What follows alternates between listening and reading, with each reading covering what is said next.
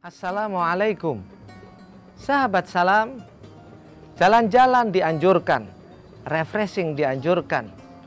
Para nabi dulu juga suka jalan-jalan. Tetapi ketika kita jalan-jalan Kita melakukan traveling Kita melakukan refreshing Harus tetap ingat Allah Harus ingat perintah Allah. Yang paling utama adalah perintah salat Jangan sampai kita jalan-jalan melakukan traveling tetapi meninggalkan sholat.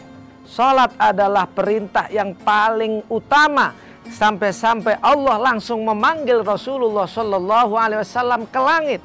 Sehingga apa? Tidak bisa dalam kondisi tertentu atau alasan tertentu meninggalkan sholat.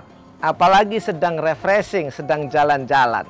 Lalu sahabat, bagaimana sih kalau kita sedang traveling melakukan sholat. Ada dua cara. Pertama kita menjamak. Apa itu menjamak? Kita menggabungkan antara sholat duhur dengan asar. Dan menggabungkan sholat isya dengan sholat maghrib. Menggabungkan boleh digabung di duhur sehingga sholat asar dikerjakan di waktu duhur. Atau kita mengerjakan sholat duhur kita undur. Digabung dengan sholat asar. Maghrib juga demikian bisa digabung dengan isya atau isya digabungkan dengan maghrib. Ini namanya jamak. Jamak berarti menggabung. Dua sholat dijadikan satu tetapi tetap empat rokaat empat rokaat ada cara yang kedua sahabat salam dengan cara mengkosor. Mengkosor artinya meringkas Sholat yang awalnya empat rokaat menjadi dua rokaat. Yang bisa dikosor adalah sholat duhur, sholat asyar, dan sholat isya. Sehingga kita bisa sholat duhur dua rokaat, sholat asar dua rokaat, sholat isya dua rokaat. Syaratnya adalah perjalanannya harus lebih dari 114 km.